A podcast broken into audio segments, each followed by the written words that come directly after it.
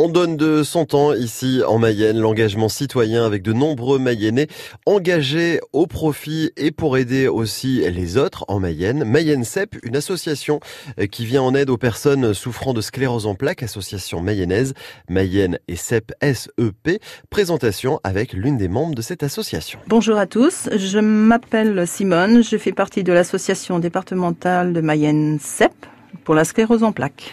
Alors combien d'années, combien de temps vous avez rejoint l'association, Simone? Racontez-moi. Ça s'est euh, fait assez rapidement auprès de Monsieur Georges Hérivaud parce que je j'ai effeuillé euh, certains journaux, mhm. sachant que sa femme était atteinte de sclérose en plaques et qu'il était en recherche de personnes susceptibles de pouvoir euh, intégrer une future mhm. association.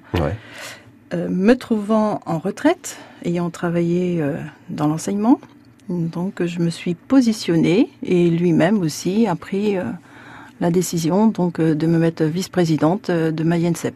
Alors ça va faire deux ans au mois d'octobre prochain, à peu près deux années passées. Quand on rejoint une association, vous en plus dans le domaine scolaire, quand vous étiez dans le domaine de, voilà, dans votre domaine de profession.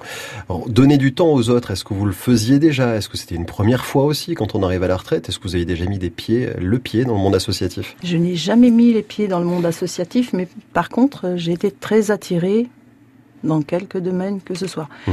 euh, que ce soit dans le monde associatif, euh, mais plus dans le domaine social. Ouais. Alors là, quand on rejoint Mayenne CEP, quand on voit aussi l'histoire donc de Georges et de son épouse, qu'on va mhm. qu'on va découvrir aussi au, fur et à mesure de cette semaine. Une fois qu'on y est dedans et que vous rejoignez, c'est quoi les premières euh, la première impression que ça vous a donné en fait, le temps que vous alliez consacré, est-ce que vous vous y connaissiez vraiment au niveau de la sclérose en plaques ou pas du tout? J'ai commencé à découvrir donc cette maladie et puis de toute façon comme je bouquine assez souvent donc hmm. j'ai pris des informations sur quelques maladies que ce soit, que ce soit Alzheimer, Parkinson, sclérose en plaques et tout autre handicap. Euh, cela dit, ça m'a permis donc de découvrir cette maladie mais euh, sauf en revanche euh, j'étais très emballée justement pour faire bouger les choses. Hmm. Donc ça s'est fait assez rapidement et j'étais euh, partante, euh, voilà, partante de, dans beaucoup de choses hmm. et euh, donner un coup d'accélération. Oui, donner de son temps et essayer de faire bouger les choses. Il y avait besoin, c'est-à-dire qu'il y avait besoin de faire connaître, reconnaître aussi